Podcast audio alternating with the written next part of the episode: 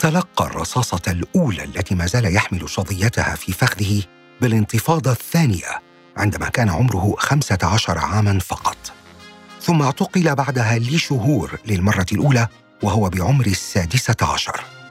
ثم اعتقال آخر دام ست سنوات خرج منه بطلا محررا في صفقة تبادل شاليط عام 2011 ليبدأ مسارا جديدا في حياته بدراسته القانون ثم حقوق الإنسان.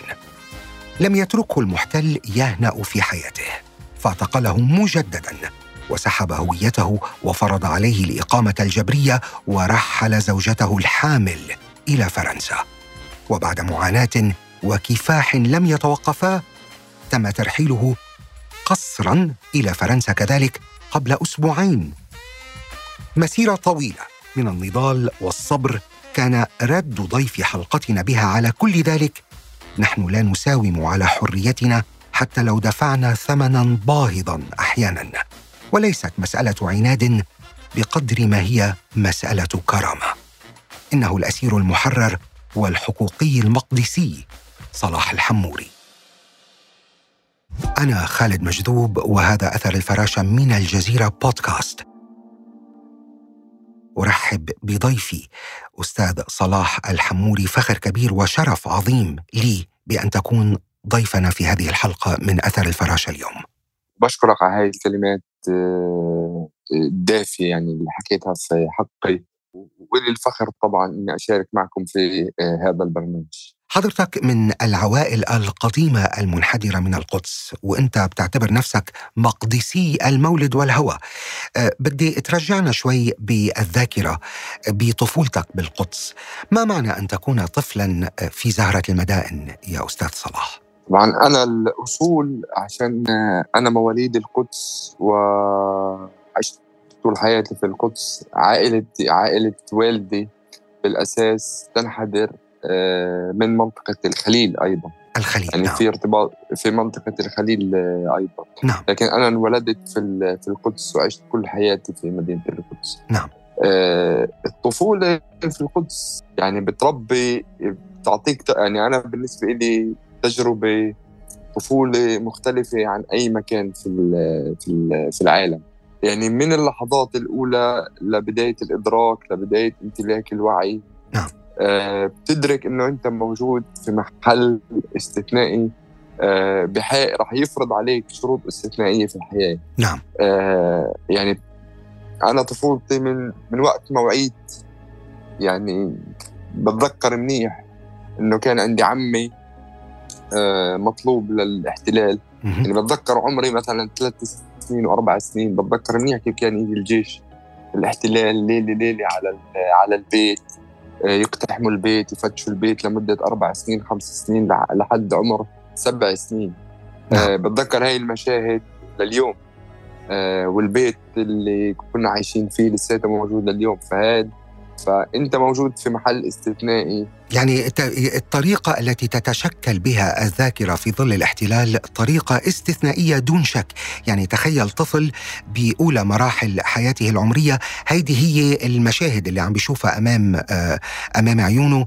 آه، عم بيشوف اعتقالات عم بيشوف آه، ظلم عم بيشوف قتل عم بيشوف دمار. كيف شكل ذلك نفسية صلاح الحموري والبناء النفسي لصلاح الحموري؟ طبعا المشاهد الأولى للطبيعة النفسية انه إنه أنت بتدرك إنه في حدا عم بيجي على بيتك ليله ليلة عم بقتحم بيتك عم بجمع كل الأسرة في في في غرفة صغيرة نعم. قبل ما يفتشوا البيت وقبل ما ال ال الطبيعه يعني طبيعة الحدث هاي بتخلق يعني في, لطفل بالنسبة لي لطفل عمره خمس سنين أربع سنين أكيد كان في خوف في في كثير من ال في في خوف من من المشهد. نعم. في في ترقب من المشهد نعم. في عدم ارتياح في عدم ارتياح أكيد ترك أثره النفسي علي جزء أكيد مرافقني لليوم.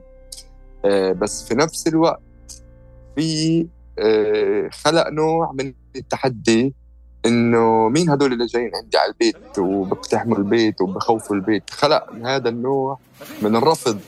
حتى وانت حتى وأنا صغير آه، كان في نوع من الرفض لهذا لهذا الشيء اللي أنا ما كنتش فاهم بالضبط شو هو آه، اللي عم بيجي بيقتحم البيت وبفتش البيت وبخرب في البيت.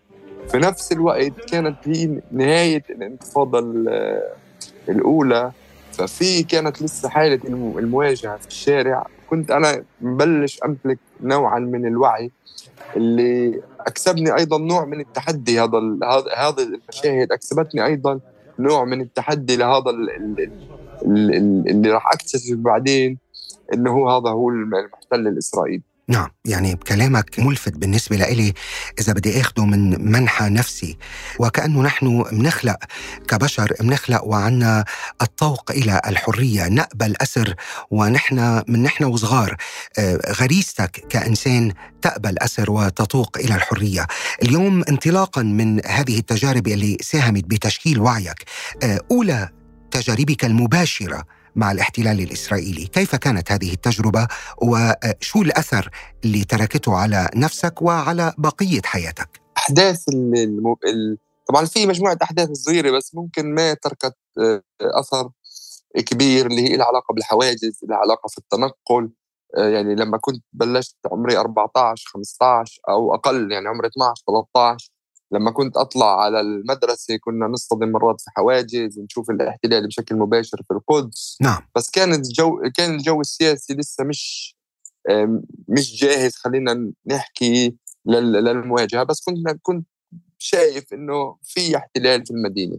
الحدث الكبير اللي صار ويعني غير يعني وجه جزء من من مسيرتي هي انطلاق الانتفاضة الثانية. بعد انطلاق الانتفاضة الانطلاق الانتفاضة كانت في شهر تسعة وأنا تصابت في شهر 12 يعني بعد أربع شهور من انطلاق الانتفاضة تعرضت لإصابة خبرني شوي عن الإصابة آه، صلاح آه، أين أصبت؟ كنت أنا موجود في منطقة في في القدس نعم. وكان في مواجهات مندلعة وكان في مجموعة جنود إسرائيليين بيطلقوا الرصاص يعني نعم.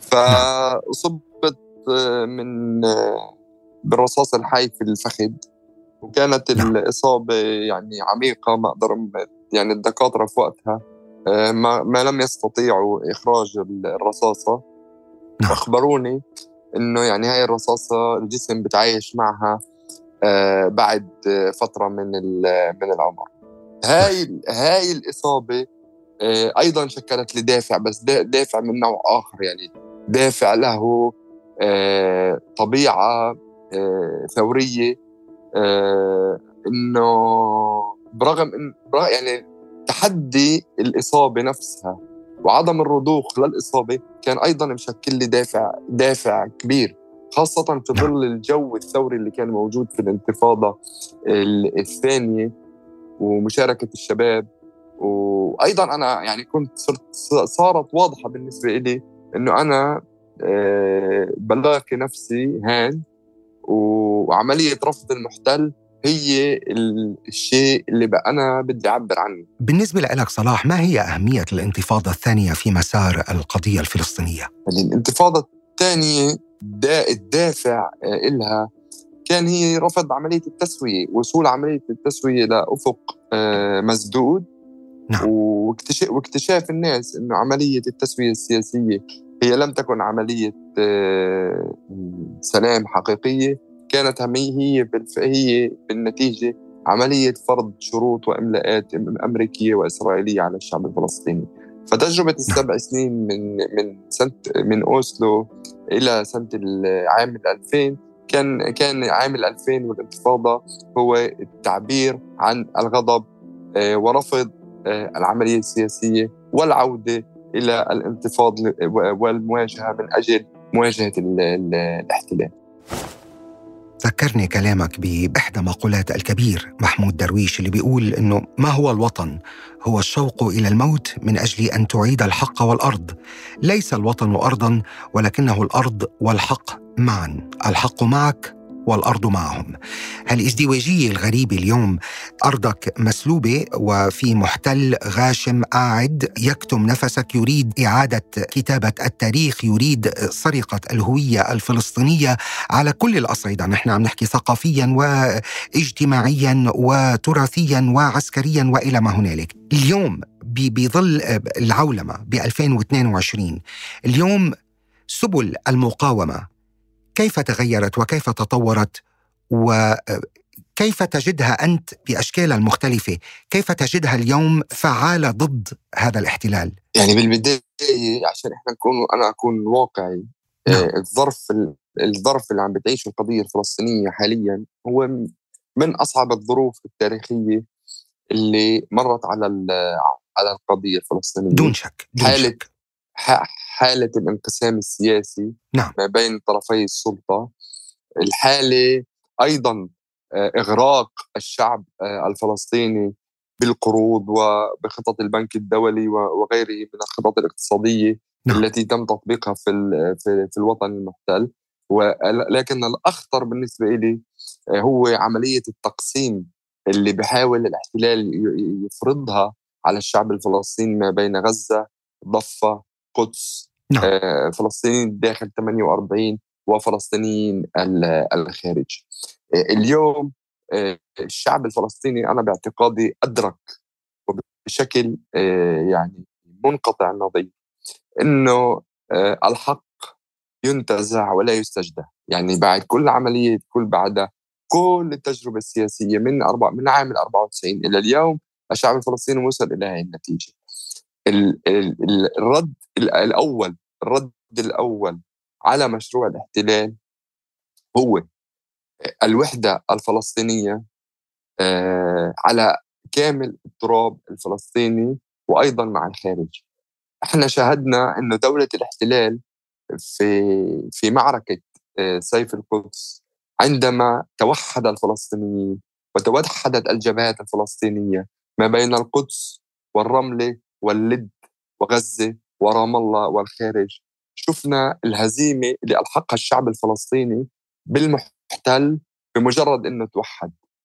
فما المشروع اللي برأيي الآن نحن بحاجة إلى تيار فلسطيني واسع آه، ينظم حركته آه، المقاومة الفلسطينية التي هي حق له مكفولة بالقانون الدولي.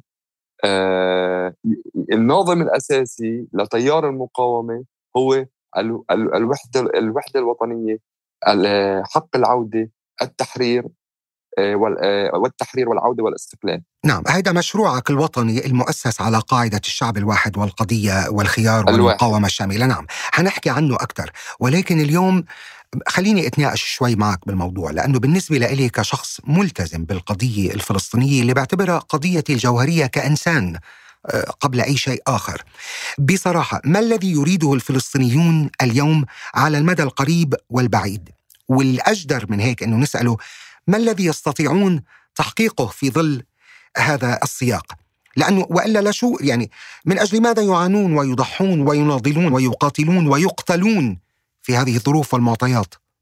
إحنا أنا أنا بوجهة نظري الحل اليوم بالحد الخطوة الخطوة الأولى آه إنه إحنا آه بحكيش على تنظيمات سياسية أكيد يعني مش مش في هذا الإطار بحكي على على على إنه إحنا كشعب فلسطيني نعم. آه موجودين في كل محل يجب العمل على ترتيب أمورنا في كيفية المواجهة.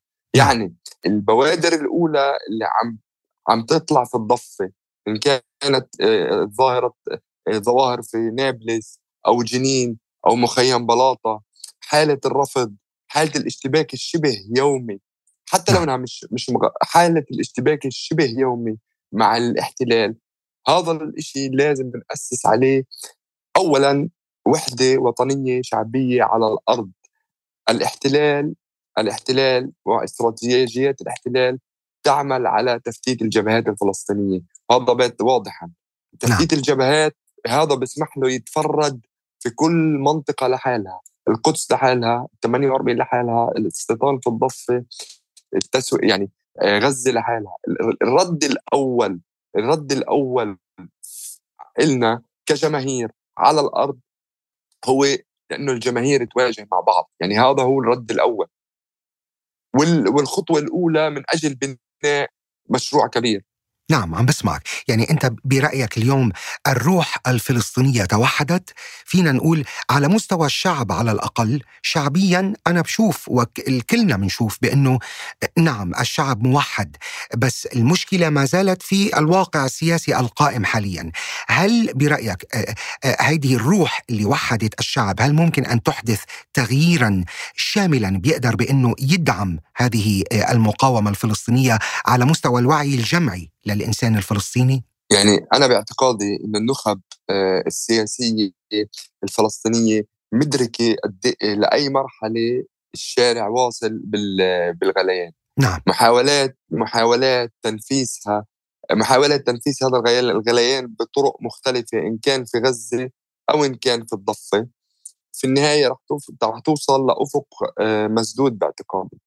آه، باعتقادي الشخصي المواجهة المواجهة أو مركز المواجهة الأول اللي راح يكون في المواجهة الجاي هو القدس والداخل الفلسطيني. هدول راح يكونوا المركز المواجهة الأول مع مع الاحتلال. وانطلاق الشرارة بعتقد إنه راح يكون في القدس أو في الداخل. النخب السياسية الفلسطينية يجب أن تدرك أن مرحلة الغليان اللي وصلت لها الناس في الضفه وفي غزة لما تثور راح تتجاوزهم. نعم. راح تتجاوز هي راح تتجاوز هي الناس. لأنه الإفقار الجوع آه، تضييع الهوية إضاعة الهوية آه، الوطنية. آه، كل هاي القضايا حاضرة في ذهن الناس. نعم. فبالتالي أنا باعتقادي إنه الحراك الشعبي على الأرض راح يفرض أجندته السياسية على النخب السياسيه وأنا باعتقادي إنه هاي المرة راح يتم تجاوز النخب آه، السياسية التقليدية الموجودة على هرم.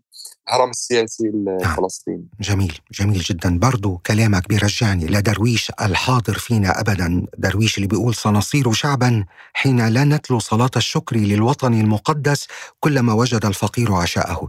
الأزمة الاقتصادية والأزمة الاجتماعية والأزمة ال كل مسائل بتلعب دور بشرذمة آه، القضية. بس على هامش الكلام لأنه شطحنا والكلام معك آه، شيق بدي أرجع لك وضوي على مسيرتك تزامنا مع كل ما جرى ويجري.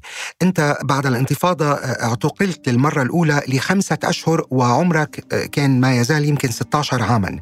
صلاح كيف تصف تجربة السجن تحت نظام عنصري محتل؟ كيف كان أثر آه، أولى هذه التجارب عليك كفتى مراهق؟ تاريخ الاعتقال الأول بتذكره زي اليوم 31 8 وكان مفروض 1 9 كان عندي أول يوم مدرسة.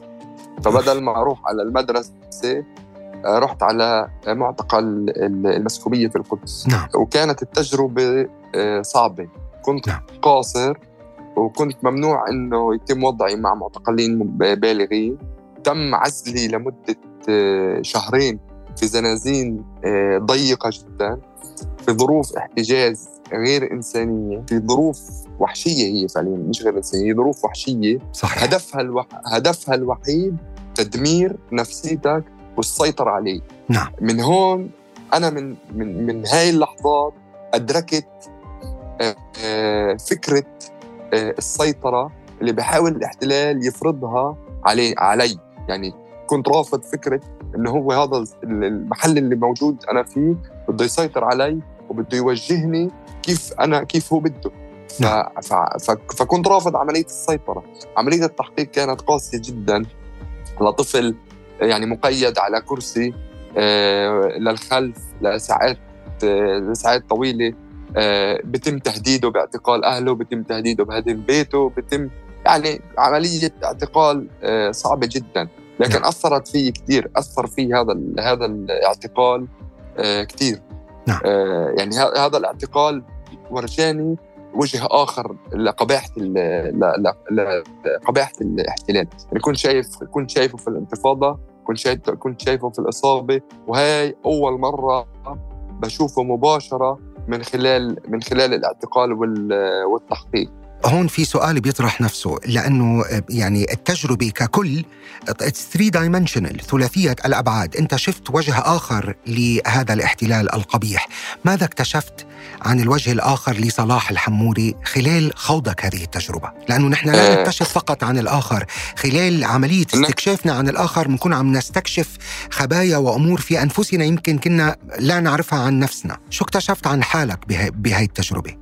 يعني أول شيء اكتشفت إنه في عندي لساتني كطفل مراهق في عندي مكامن مكامن ضعف نعم. آه لازم أشتغل عليها. يعني اكتشفت اكتشفت إنه أنا في لسه جانب ضعيف بحاجة إني أنا أشتغل عليه عشان أنا إذا بدي أكمل في هاي الطريق لازم أكون أصلب من هيك.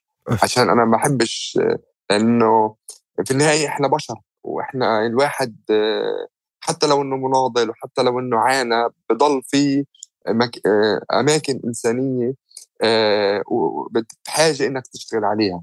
ففي في في في في بعض الأشياء اللي اكتشفت انه أنا ممكن أكون ضعيف فيها على الصعيد الشخصية أو على صعيد الفكر أو على صعيد الوعي اكتشفت إنه النضال هو مش بس حالة عاطفية. يعني أنا هون اكتشفت إنه لأ إنه النضال هو وعي وتغذيه العاطفة.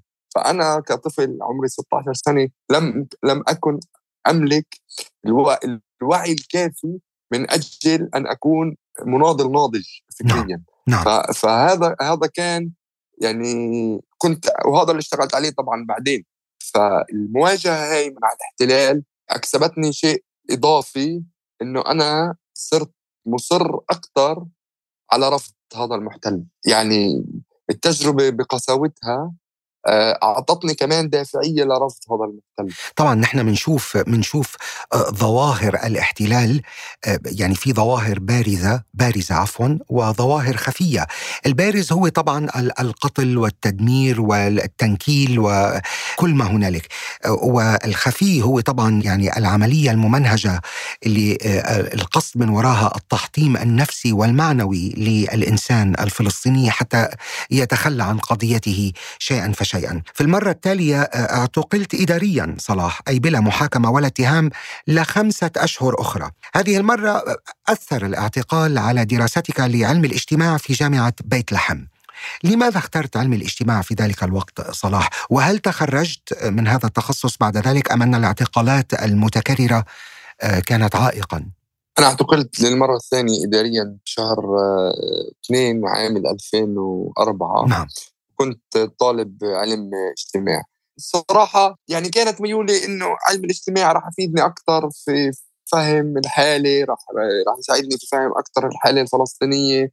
فيه قراءات بت بتهمني في مجموعة مفاهيم ممكن تساعدني إني أفهم أكثر الواقع اللي أنا موجود فيه. فكان هذا من من من هاي الزاوية الاختيار. آه، طبعا أنا ما تخرجتش في هذا التخصص لأني اعتقلت يعني روحت من الاعتقال هذا بشهر سبعة. ورد وتم اعتقالي بعدها بسبع شهور آه، في عام 2005 فأنا هذا هذا التخصص درست فيه فقط آه، عام ونصف وبعديها انقطعت عن الدراسة بشكل نهائي. نعم. أستاذ صلاح هون بنوصل ل يعني المرحلة المفصلية في حياتك عام 2005 سجنت لست سنوات طويلة بتهمة الانتماء للجبهة الشعبية لتحرير فلسطين والتخطيط لقتل الحاخام عفايا يوسف. كان من اللافت بهيدي التجربة وهذا استوقفني الموضوع جدا أنك اخترت أن تسجن لسبعة أعوام على أن تنفى لفرنسا التي تحمل جنسيتها منذ 15 آه، سنة. هذا القرار يعني كيف ما كنت عم فكر فيه لقيه قرار بطولي جريء غريب عبثي في شيء خفي له علاقة بالنفس البشرية. لماذا اخترت هذا الطريق على الرغم من صعوبته؟ أه، بهمني جدا إني أسمع رأيك بهذا الموضوع. بجوز أصعب من أصعب القرارات اللي أخذتها في حياتي. هذا القرار ما في شك. لما ما اجى هذا العرض أه، بتذكر منيح فكرت يعني مجموعة أشياء فكرت فيها. نعم. أول شيء كان عندي قرار بيني وبين حالي إنه أنا مش راح أتخلى عن رفاقي ومش راح أتخلى عن قضيتي مش راح أرضى إنه يتم إبعادي لإني أمتلك الجنسية الفرنسية. أنا كنت رافض كنت رافض بيني وبين حالي لفكرة التميز عن الآخر. نعم. كنت كانت كانت هاي الفكرة كثير بتعني لي إنه أنت يا صلاح لا تملك الحق في موضوع الإبعاد لأنك أول شيء بترفضه وثاني شيء إنه أنت ممنوع تميز حالك عن المناضلين الفلسطينيين الآخرين الذين لا يملكون هذا الخيار. أه وكان آه، بتذكر كان على كان صعب بالنسبة لي أه أبوي. ف فكان كنت هيك شايف في عينين أبوي اللي بيقول لي أه شو رأيك تفكر في مستقبلك وشو رأيك تفكر في حياتك؟ فكتبت له فكان ما كنتش عارف أعبر فكتبت له رسالة طويلة آه، موجودة لليوم عندنا في البيت آه، حكيت له إنه أنا بفهم شعورك كأب وكصديق إلي يعني وبقدر قديش حسك وخوفك علي وهذا الشيء الطبيعي إنك بتخاف علي كابن. وبعرف إنه أنت حابب تشوفني بجوز حابب بالنسبة لك أكون دكتور أو أكون مهندس واتخرج جامعة وأعيش زي أحسن حدا زي أحسن شاب في في البلد. لكن أنا يا والدي العزيز خياراتي في الحياة مختلفة عن الجانب التقليدي اللي ممكن يعيشه أي أي شاب.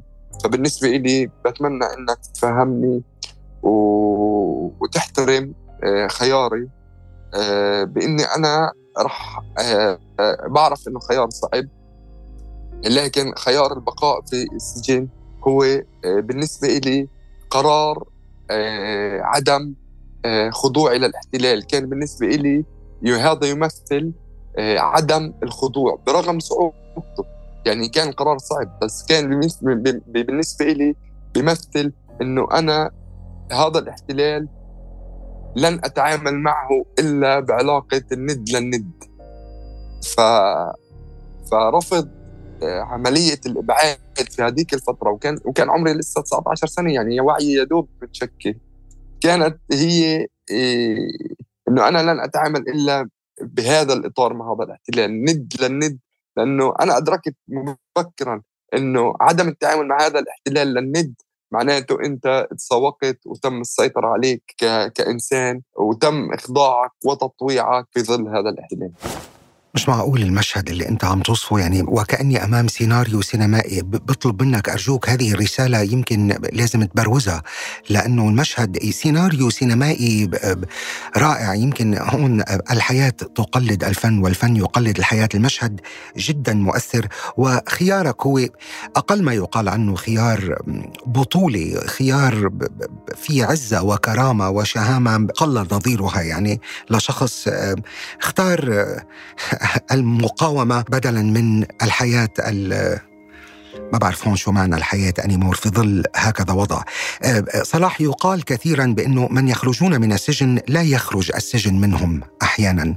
آه، هل بتنطبق هذه المقولة عليك؟ يعني آه، خلاصة تجاربك مع السجن بهول السبع سنوات شو الزواد اللي طلعت منها من هذه التجربة اللي دون شك كانت تجربة مريرة يعني وأنت مقاوم فيها بكل مراحلها؟ تجربة الاعتقال السبع سنين الحد الأدنى بقدر أقول عنها إن هي المرحلة اللي نقلتني بالارتباط بالوطن من الحالة العاطفية لحالة الوعي. أنا اكتمل وعيي السياسي والوطني داخل السجن. بحكم حالة الاشتباك اليومي مع آه، السجانين وأيضا يعني في فضل لكثير مناضلين آه، سابقين ساعدوني ونقلوا لي تجربتهم وقدرت أكتسب آه، وعي في فترة قصيرة جدا. نقلني من الحالة العاطفية للحالة الذهنية مع مع بقاء الحالة العاطفية في موضوع الانتماء للوطن.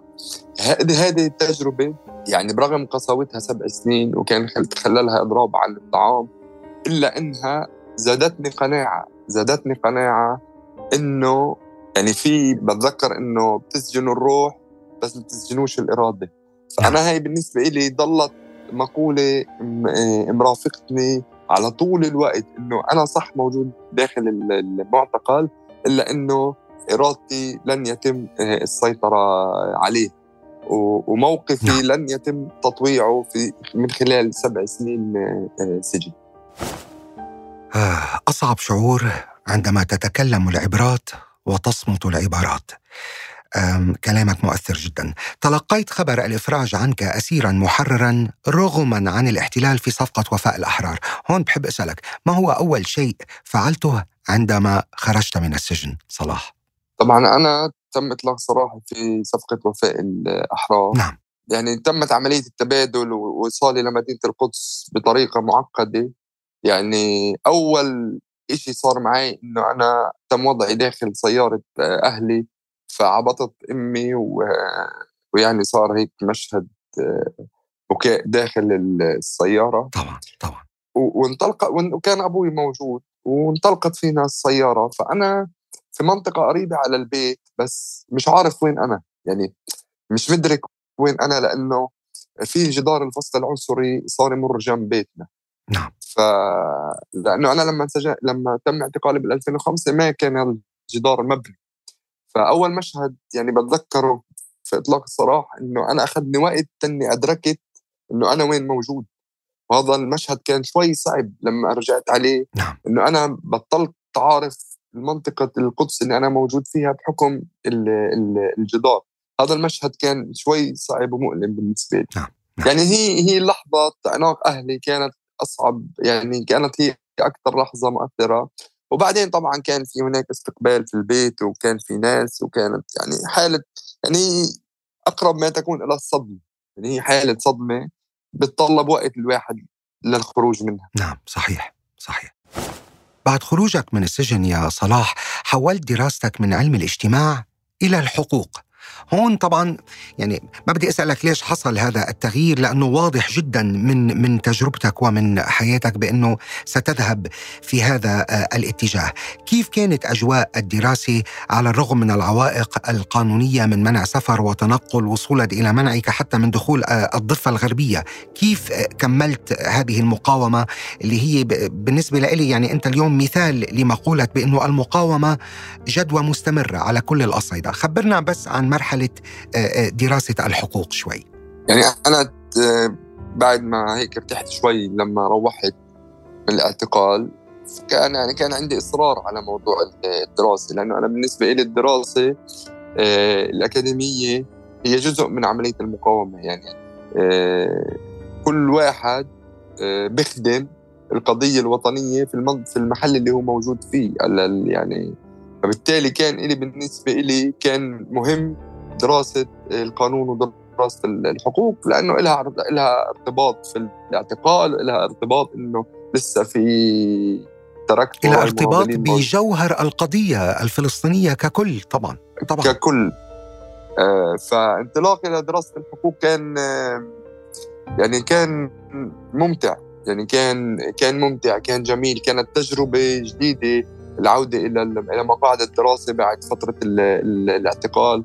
طبعا كان في صعوبات في في البداية في الانسجام وخاصة بحكم العمر إلا إنه يعني التجربة كانت جميلة وبذلت جهد إنه أحاول آه، يعني آه، أخلصها بأسرع وقت ممكن نعم. وهذا طبعا بعديها بتكتشف إنه أنت دائما آه، بتصير تسرق الإنجازات في الوطن سرقة خوف من الاعتقال أو خوف من المنع أو خوف من الإقامة الجبرية. فأنت كل كل شيء تستمتع فيه بإنجازه.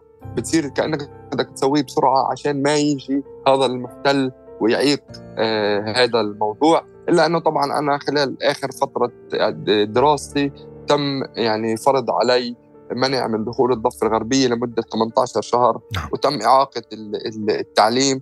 إلا إنه كان هناك تعاون من طبعا مشكورين من جامعة القدس وتم تجاوز هذا الموضوع وتخرجت وحصلت على آه، شهادة القانون. جميل جدا. كم هو ملهم؟ روح التمرد اللي فيك وروح الإصرار اللي فيك ملهمة. أنت تذكرني بمقولة تشي جيفارا اللي بيقول أنت مهزوم فقط عندما تتوقف عن المقاومة حينها فقط تصبح مهزوما. خلال هالفترة حصل تطور كبير وجميل بحياة صلاح وهو زواجك من ألسا. هون بدي أسألك شوي عن الزواج مع المسيرة النضالية. كيف استطعت أنت وألسا التأقلم مع الظروف؟ وخصوصا أنه أنت هون كنت يعني خلص خطك وطريقك واضح في مسألة النضال. كيف أثر هذا على حياتكما معا؟ يعني شوف بجوز هو الوضوح في في الحالة اللي أنا فيها هو اللي بنقذ هيك علاقة. نعم. الوضوح إنه أنا آه، طريقي واحد اثنين ثلاثة أربعة طريقي هي النضال والنضال والنضال والنضال ونتائج آه، النضال ستكون أيضا واحد اثنين ثلاثة آه، أربعة. راح تكون نتائجها إبعاد راح تكون نتائجها اعتقال راح تكون نتائجها إصابات وممكن في سيناريوهات أصعب من هيك نعم. فالوضوح الوضوح والبناء على هاي القاعدة هو اللي بنجح هذا النوع من آه، العلاقة جميل الزوجية. جميل. لأنه أنا لأنه أنا كنت لأنه أنا كنت مدرك إنه ممكن الاحتلال حاول يبتزني من خلال هذا المدخل العائلي واللي هو دائما بيستخدمه في هذا الإطار. نعم نعم. يعني هيك إنه جاءك الفرح فجأة آه، وعلمتك الأيام من قبل أن تحذر الفرح لأنه خيانة الفرح قاسية مع الأسف بعد أقل من سنتين من زواجكما تم ترحيل ألسا نهائيا. وهي حامل. طب صلاح لماذا يلجأ الاحتلال لإيذائك بشكل شخصي ومباشر هكذا؟ وكأنه ثأر شخصي منك. آه، وكأنه في آه، يعني يتعمدون بطريقة ممنهجة على تدمير حياتك العائلية آه، وتحطيمك نفسيا ومعنويا. كسر إرادتك. هو فينا نقول أنه صارت المواجهة عملية كسر عظم بينك وبينهم؟ يعني اليوم بقدر أقول إنه إحنا كنا في مرحلة كسر عظم أكيد. نعم. الاحتلال آه يرفض آه آه طبعا أنا لا أدعي أنني نموذج أكيد لا لكن الاحتلال بالنسبة له آه كسر إرادة وصورة الأشخاص الذين يقاومون بالنسبة له يعني آه، آه، السلاح الاستراتيجي من أجل إخضاع الناس والسيطرة عليها نعم. آه، كسر إرادة المقاومين سلاح استراتيجي بيستخدمه الاحتلال كسر النماذج النضالية المقاومة في كل مرحلة من مراحل النضالية الفلسطينية من عام 48 لليوم هي جزء من استراتيجية الاحتلال. فعمليه الاستهداف العائلي عملية التدمير المنهجي عملية الضغط آه، الضغط الشبه يومي آه، هي فقط من أجل كسر الإرادة. نعم هلأ نعم. أنا أنا بالنسبة لي آه، كان في واحد شخص عزيز علي ومن ومن الناس اللي أنا تربيت عليهم في السجن. علمني شغلة وضلت معي وراح تضلها معي لليوم. نعم. فهو حكى لي آه، آه، شوف يا صلاح إذا أنت واضح إنه هاي طريقة. فاذا أنت بتختار هاي الطريق وكنت متأكد وبوعيك إنه هاي الطريق بدك تفهم إنه المناضل هو أول واحد بقدم وآخر واحد بياخذ فانا على هاي القاعدة مشيت نعم. أنا على هاي القاعدة إنه المناضل بده يضل يقدم. وبدوش يستنى مقابل. اللي بناضل من أجل مقابل ليس مناضلا. آه، فأنا كانت حي... أنا وكن... أنا كنت واضح إنه حتى حياتي العائلية أه برهنهاش مقابل ال... ال... الوطن يعني. بحطش أي معادلة مقابل الوطن يعني. الوطن في محل ومن ثم المعادلات الحياتية الأخرى في محل آخر. وهي كانت قاعدة الانطلاق وعليها مشيت وعليها كملت يعني. نعم. هلا جاوبتني على السؤال آه، اللي كنت سألتك إياه عن الزواد اللي طلعت فيها من تجربتك في السجن، على العموم هو لم يقف الحد عند الاعتداء على حياتك الشخصية والعامة أيضا بل وصل إلى اختراق هاتفك المحمول بعتقد عام 2021 آه، كيف علمت بذلك صلاح وكيف تعاملت مع هذا الموضوع؟ في تطورات لهذه القضية؟ تزامنت مجموعة آه، أحداث آه، بهديك الفترة نعم. آه، من اقتحام المؤسسة اللي أنا كنت آه، بعمل فيها لعملية سحب هويتي بشكل أولي ومجموعة أحداث لها علاقة بالتلفون تلفوني ف فكان هناك استشارات وتم يعني إخضاع الجهاز للفحص وتم اكتشاف اختراق نظام البيجاسوس لتلفوني نعم بيجاسوس الشخصي. نعم نعم نعم. آه. فطبعا أنا أنا كنت مدرك جيدا إنه غير نظام بيجاسوس إنه في عملية مراقبة للبيت مراقبة للسيارة مراقبة لبيت أهلي ومراقبه للأماكن اللي بروح عليها. ف فأنا ما كنتش متفاجئ الصراحة بس كنت يعني اللي فاجأني الحجم الاختراق آه، من قبل نظام بيجاسوس لجهازي وبالتالي يعني آه، حياة لا أملك أي نوع من الحياة الخاصة في هذاك الوقت. نعم. وصلنا لربيع العام الجاري عندما اعتقلت إداريا للمرة الأخيرة وتم تمديد اعتقالك إلى أن انتهى أخيرا. طبعا أنا أنا بدي أقول لك بس في تفضل. في في كمان اعتقال في اعتقال إداري بال 2017 صحيح. لل لل 2018 صحيح. كنت حابب أحكي لك عنه صحيح. اذا بلاش لا بالعكس بس آه، تفضل. هو بشكل عام قبل ما نوصل آه، لإعتقالك الأخير آه، يعني حتى المستمعين اللي عم يسمعونا بأثر الفراشه يعرفوا بشكل عام ما مجموع سنوات اعتقالك يا صلاح؟ من عمرك اللي يمكن عمرك اللي ما بلغت فيه بعد الأربعين على ما أظن. يعني أنا مجموع اعتقالاتي السته آه، آه، عشر عشر سنوات. عشر سنوات. عشر سنوات يعني عشر آه، عشر سنوات وآخر اعتقال كان هو الاعتقال الإداري. نعم. شو بدك تخبرني أو شو بتحب إنك تشاركنا عن موضوع اعتقالك الإداري السابق؟ قلت لي من 2017 لل 2018 نعم صحيح. يعني الاعتقال الإداري السابق آه، كان في حدث سياسي مهم في القدس نعم. اللي هو آه، حدث اللي إحنا بنسميه بالقدس آه، تركيب البوابات الإلكترونية على على في في مداخل الأقصى. نعم. فكانت في عملية انتفاض والمقدسيين ولوحدهم في هذيك المعركة للأسف كانوا لوحدهم استطاعوا أن يهزموا الاحتلال ويهزم مشروعه وتم يعني آه، إزالة البوابات. بعد إزالة البوابات بيومين ثلاثة تم اعتقالي آه، اداريا لمدة 13 آه، 13 شهر. نعم.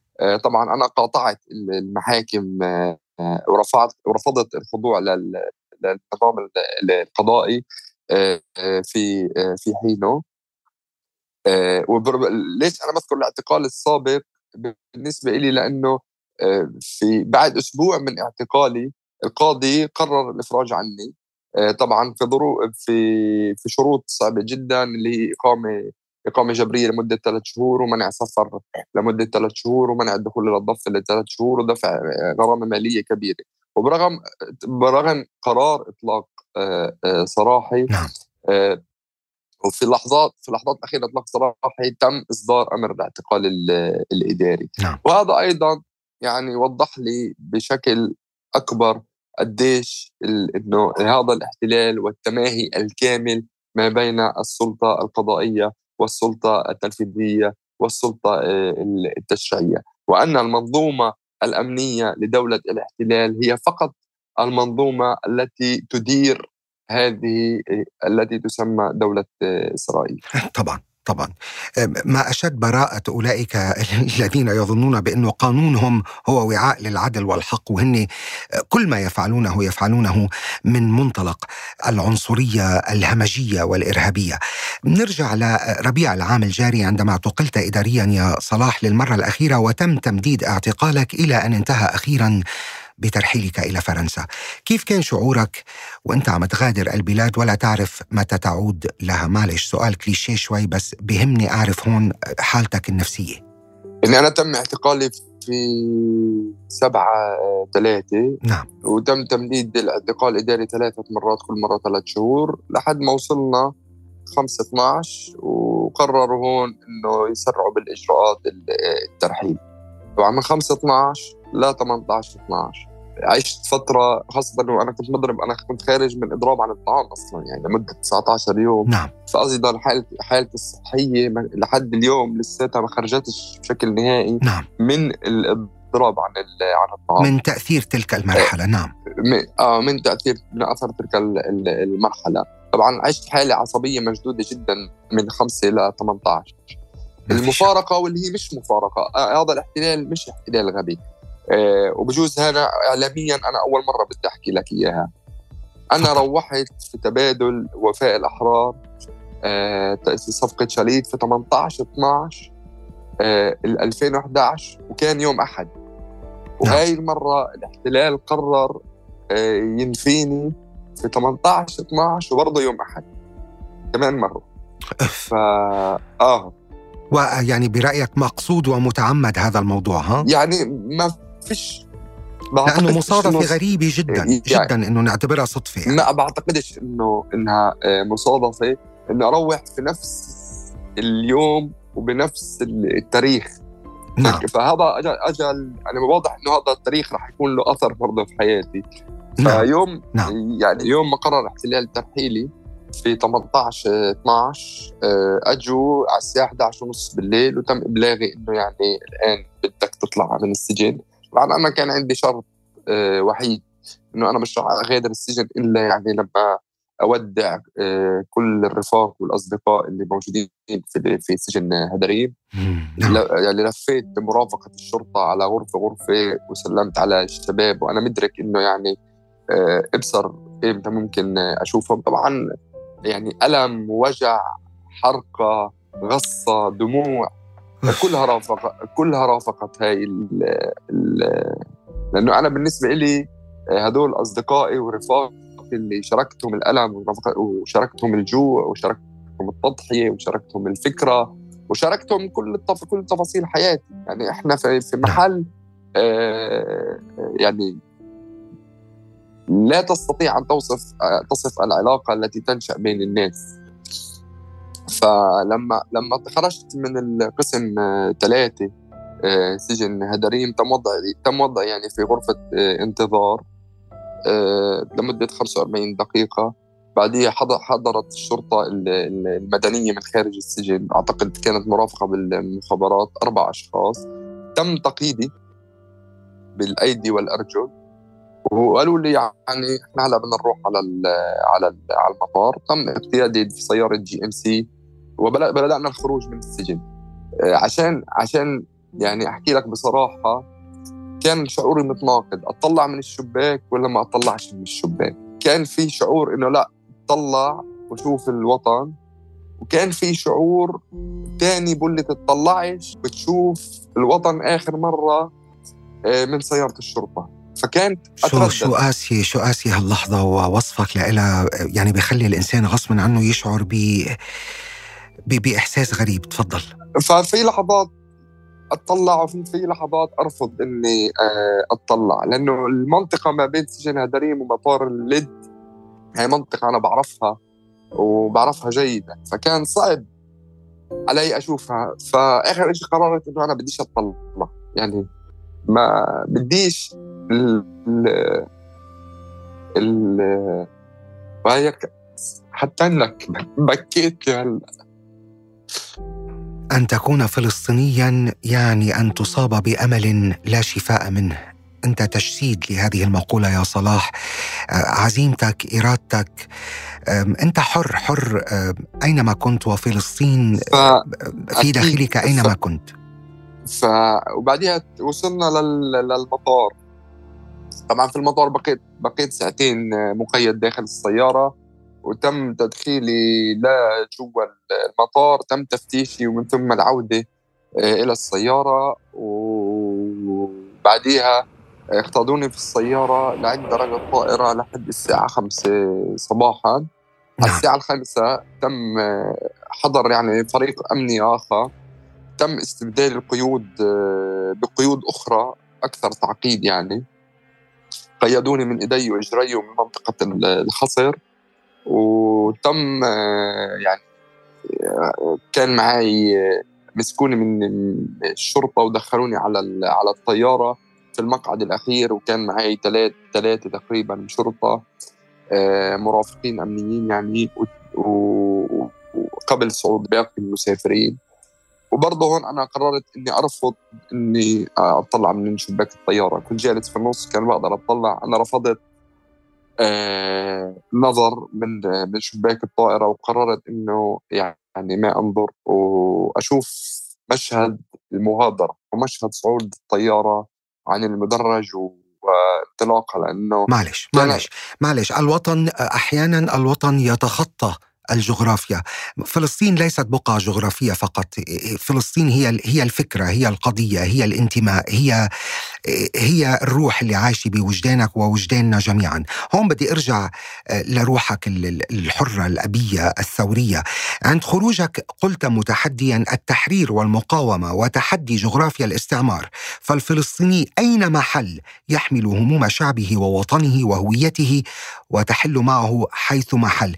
اليوم بدي أسأل صلاح كيف يمكن مقاومة ما تسميه جغرافيا الاستعمار التي تقسم الفلسطينيين داخل البلاد وخارجها يعني تحدي أنا لما حكيت عن هذا الموضوع وبجوز حكيت عنه في أول حلقة تحدي نعم.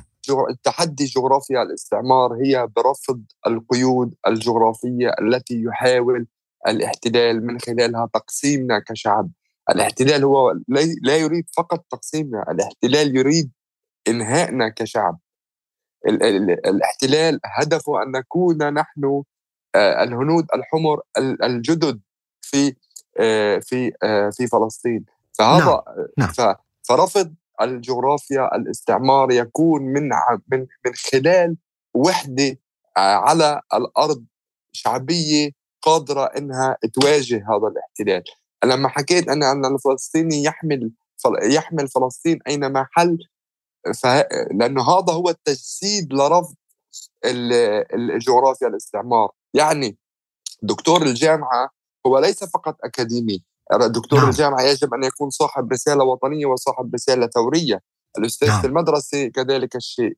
العامل آه، المرأة يعني كل يناضل في مكانه. هكذا يتم من الأم اللي بتصلي بالبيت وبتدعي إلى المقاوم المشتبه هذه السلسلة كلها موحدة في خدمة القضية. هكذا يتم تحدي جغرافيا الاستعمار من وجهة نظري.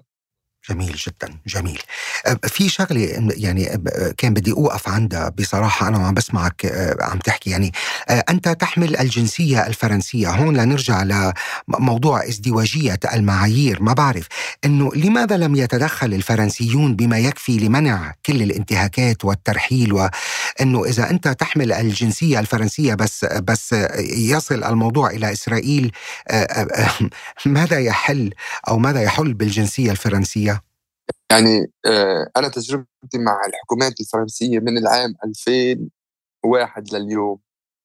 تغيرت كثير حكومات وكان عندي تجارب مع مجموعة مختلفة من نعم. هاي الحكومات.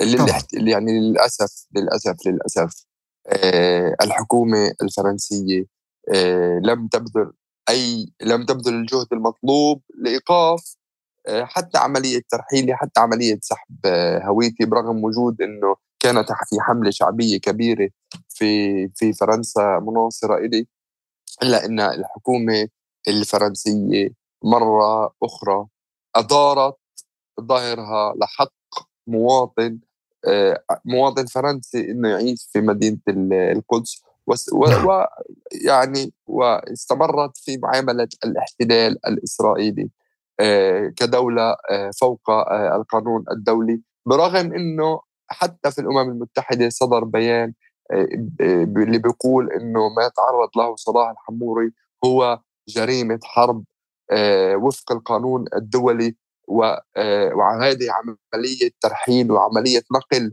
للسكان من أماكن سكناهم فبالتالي طبعا. المبررات القانونية نحن نمتلكها لكن الحكومة الفرنسية بحكم معاملتها للاحتلال كدولة فوق القانون هي لم تستخدم أدوات الضغط آه، اللازمة والتي تمتلكها فرنسا للأسف من أجل معالجة ملف آه، صلاح الحمود. نعم نعم. مية بالمية طبعا. يعني المعنى السيكولوجي لمصطلح التغريب يعني يضرب في أعماق النسق الثقافي العربي مستدعيا تاريخ الاستعمار وتاريخ فلسطين وأكيد من استلب الأرض سيستلب العرض الثقافي أيضا. آه، صلاح آه، حديثك عن المشروع الوطني المؤسس على قاعدة الشعب الواحد والقضية والخيار والمقاومة الشاملة المؤسس على المشاركة الشاملة. خلينا نحكي شوي عن ملامح هذا المشروع.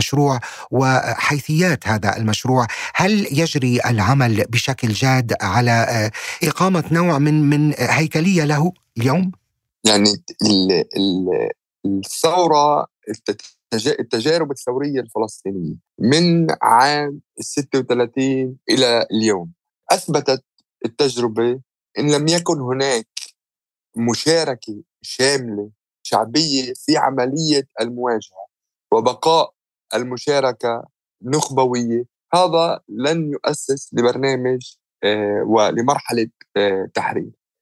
فأنا برأيي وهذا طبعا نتيجة نقاشات ونتيجة يعني دراسات ونتيجة آه، حوارات طويلة تمت في تم استخلاص فكرة إنه من المقاومة الشاملة المؤسسة على قاعدة المشاركة الشاملة هي طبعا هاي تقاد عن تقاد عبر يعني أكيد بدها قيادة وبدها ضبط وبدها بدها توجيه بدها توجيه لكن هاي المشاركة الشاملة هي اللي بتأسس ل ل لعملية فتح أفق لموضوع التحرير. طبعا أنا مش أنا أنا بحكي على طريق طويل أنا مش عم بحكي على أنا بحكي على طريق بديهي طبعا بديهي طبعا طبعا. ف... فهاي المقاومة الشاملة المؤسسة على قاعدة المشاركة الشاملة من كل أطياف الشعب الفلسطيني ب... بوجود ب... ب... بشعارات ناظمة لأنه إحنا جربنا العملية السياسية، العملية السياسية عملية كارثية بنتائجها على على الشعب الفلسطيني، فلما يكون في آه، شعارات واضحة آه، مقاومة وحرية وتحرير آه، كشعارات ناظمة ل لهذا لهذه المواجهة بالتالي بيكون عندنا بوصلة واضحة لشو الأهداف. لأنه للأسف إحنا بعد عملية التسوية السياسية فقدنا البوصلة وفقدنا الهدف. آه، اليوم هناك أحزاب سياسية تتحدث عن حل دولتين أحزاب سياسية تتحدث عن عن حلول مؤقتة وغيره من وغيره من الحلول. آه، لكن آه، هذا هذا هذا التيار اللي بيشارك فيه كل أطياف الشعب الفلسطيني في ال 14 مليون في كل أماكن تواجدهم أنا باعتقادي هو اللي راح يأسس لمرحلة جديدة. آه، مرحلة جديدة تؤسس لعملية التحرير نعم. طب هون يعني سؤال بيفرض نفسه. لأنه اليوم إذا سلمنا جدلا بأنه آه، الشعب الفلسطيني وصل لقناعه بأنه يا سيدي أنا بدي أحرر أرضي ما بدي مساعدة آه، أحد. خصوصا في ظل ما يجري في العالم العربي ومع ازدياد موجات التطبيع مع الكيان المحتل وما إلى هنالك. بتذكر المناضلة والحقوقية منى الكرد آه، قالت لي هذا الكلام بحواري معها يا سيدي أنا ما بدي حدا يوقف معي. اليوم بتجرد هل يستطيع الشعب الفلسطيني أو القضية الفلسطينية الفلسطينية هل يمكن أن تستمر بنفس الزخم دون دعم عربي؟ وماذا عن موقفك من تطبيع آه، بعض الدول العربية مع دولة الاحتلال؟ يعني التجارب علمتنا أنه لما الشعب الفلسطيني بنتفض بفرض هو أجندته على كل المحيط العربي. لما إحنا بنكون لما إحنا بنكون كفلسطينيين في حالة مواجهة وفي حالة اشتباك أجندتنا بتفرض حالها على كل دولة عربية وعلى كل حكومة دولة عربية لأنه أيضا الشعوب العربية كمان أثبتت برغم الحالة الصعبة اللي موجودين فيها آه، إلا أنه لما بيكون في حالة مواجهة فلسطينية بيكون هناك التفاف شعبي بالتالي هناك ضغوط على الحكومات بالتالي تعود القضية إلى ال إلى ال إلى, ال إلى الواجهة أنا نعم. باعتقادي أنه الشعب الفلسطيني اليوم بالمقومات اللي موجود عنده قادر يفرض حالة مواجهة آه، حالة مواجهة من خلالها تكون هي الانطلاقة من أجل فرض الأجندة الفلسطينية مرة أخرى على على المحيط العربي. لكن إحنا قادرين نواجه حالنا وإحنا أثبتنا إنه إحنا قادرين نواجه حالنا. في في في في معركة سيف القدس الشعب الفلسطيني والشعب الفلسطيني واجه لوحده من غزة والضفة والقدس والداخل والقدس وفي آه، فلسطين الداخل عام 48 لما الشعب الفلسطيني واجه على الأرض موحد آه، وانتصر فرض هذه الأجندة على كل المحيط العربي ومش فقط على المحيط العربي كان الفرض فرض القضية الفلسطينية ب آه، يعني بشكل دولي في هذيك في هذيك المرحلة فإحنا نعم. لما ينطلق هذا المشروع بتصور إنه ترجع تفرض حالها القضية الفلسطينية في موضوع في موضوع التطبيع آه وكل ما رافق اتفاقيات أبراهام وغيرها. آه الحكومات يعني كان الرد في المونديال يعني الأقرب رد أقرب رد ل لموضوع التطبيع العربي كان في المونديال. الكل يعني في في كان في مقال في هآرتس الجريدة العبرية قالت إنه العلم الأكثر وجودا في قطر هو آه، هو العلم الفلسطيني والقضية الأكثر حضورا هي القضية الفلسطينية. التطبيع التطبيع التطبيع آه، لن يخدم إلا الاحتلال وحلفائه. إذا الدول التي طبعت تعتقد واهمة أن التطبيع سيخدم مصالحها فهي دول وهي هذا وهم سوف تحاول تسويقه للشعوب. لأنه التجربة علمتنا أنه من تطبيع آه، مصر كدولة كبيرة في المنطقة حتى اليوم التطبيع لم يخدم إلا الاحتلال والاحتلال عندما يصبح التطبيع عبئا عليه مع أي دولة سوف يقوم بوقف هذا بوقف هذا الموضوع. وخاصة إن إحنا إحنا شايفين نتائج التطبيع الاستفادة هي فقط باتجاه واحد باتجاه دولة ال ال الاحتلال. لكن أنا اوافقك الرأي تماما. لكن فضل. أنا باعتقادي إنه إحنا على الصعيد الشعوب آه، هناك رفض ما زال لدولة الاحتلال وشفنا زي ما حكيت.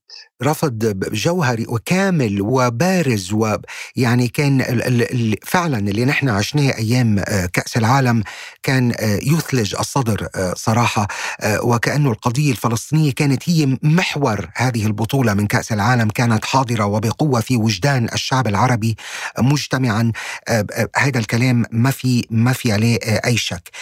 صلاح اليوم وأنت في باريس وأنت في فرنسا بحضورك الذي يناقض آه، الشرط المستحيل لغيابك. ما هي رسالتك التي توجهها للفلسطينيين وإلى كل الأحرار المؤمنين بالقضية الفلسطينية حول العالم؟ يعني الرسالة الأساسية إنه بعد التجربة الهاي الأخيرة اللي أنا مريت فيها إنه إحنا في مجال نضلنا نقاوم للآخر وفي مجال إنه ما نخضع لا مبادئنا السياسية ولا مبادئنا الوطنية للمساومة. يعني آه فبالتالي آه هكذا موقف آه من خلاله بقدر أقول إنه إحنا أنا الرسالة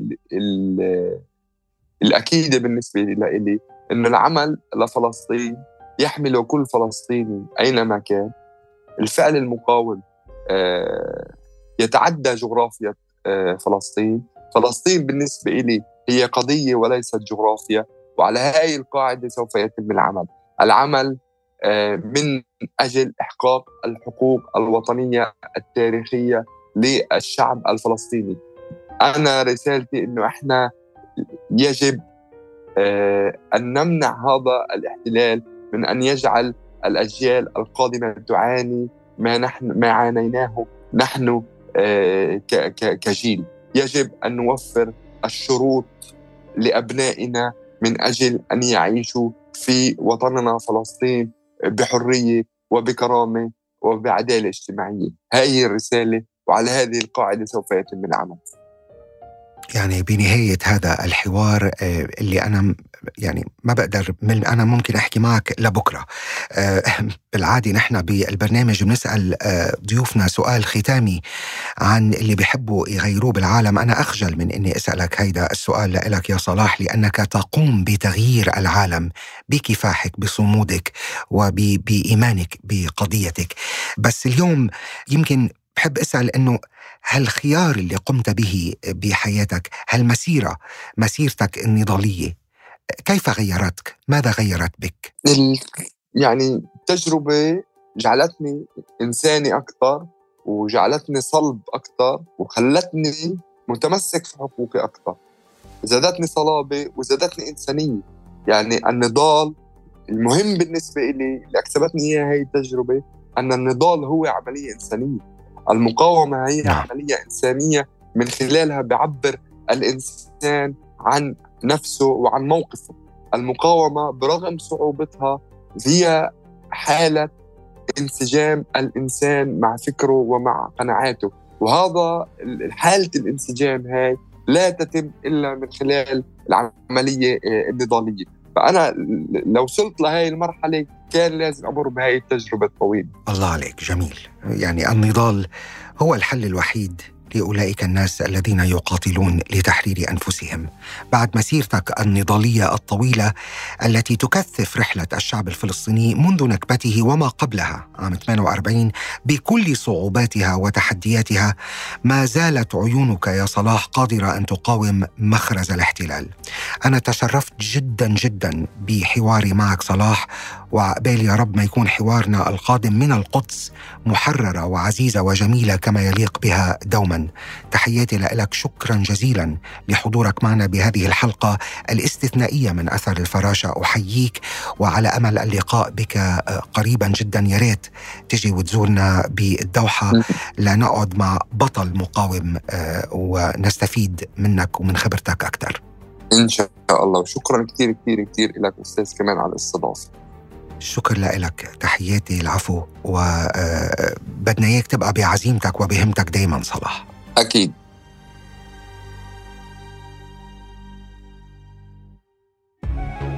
لا تنسى تفعيل جرس الاشتراك لتصلك حلقات البرنامج اولا بأول. وإذا أعجبتك الحلقة لا تنسى مشاركتها مع من تحب. أنا خالد مجذوب وهذا أثر الفراشة. كتابة وتحرير خالد مجذوب كوثر أبو سعدة محمود النجار عبيدة غضبان. تصميم الصوت ميشيل بوداغر. فريق التواصل والتفاعل أحمد حسن سامي الجزيري.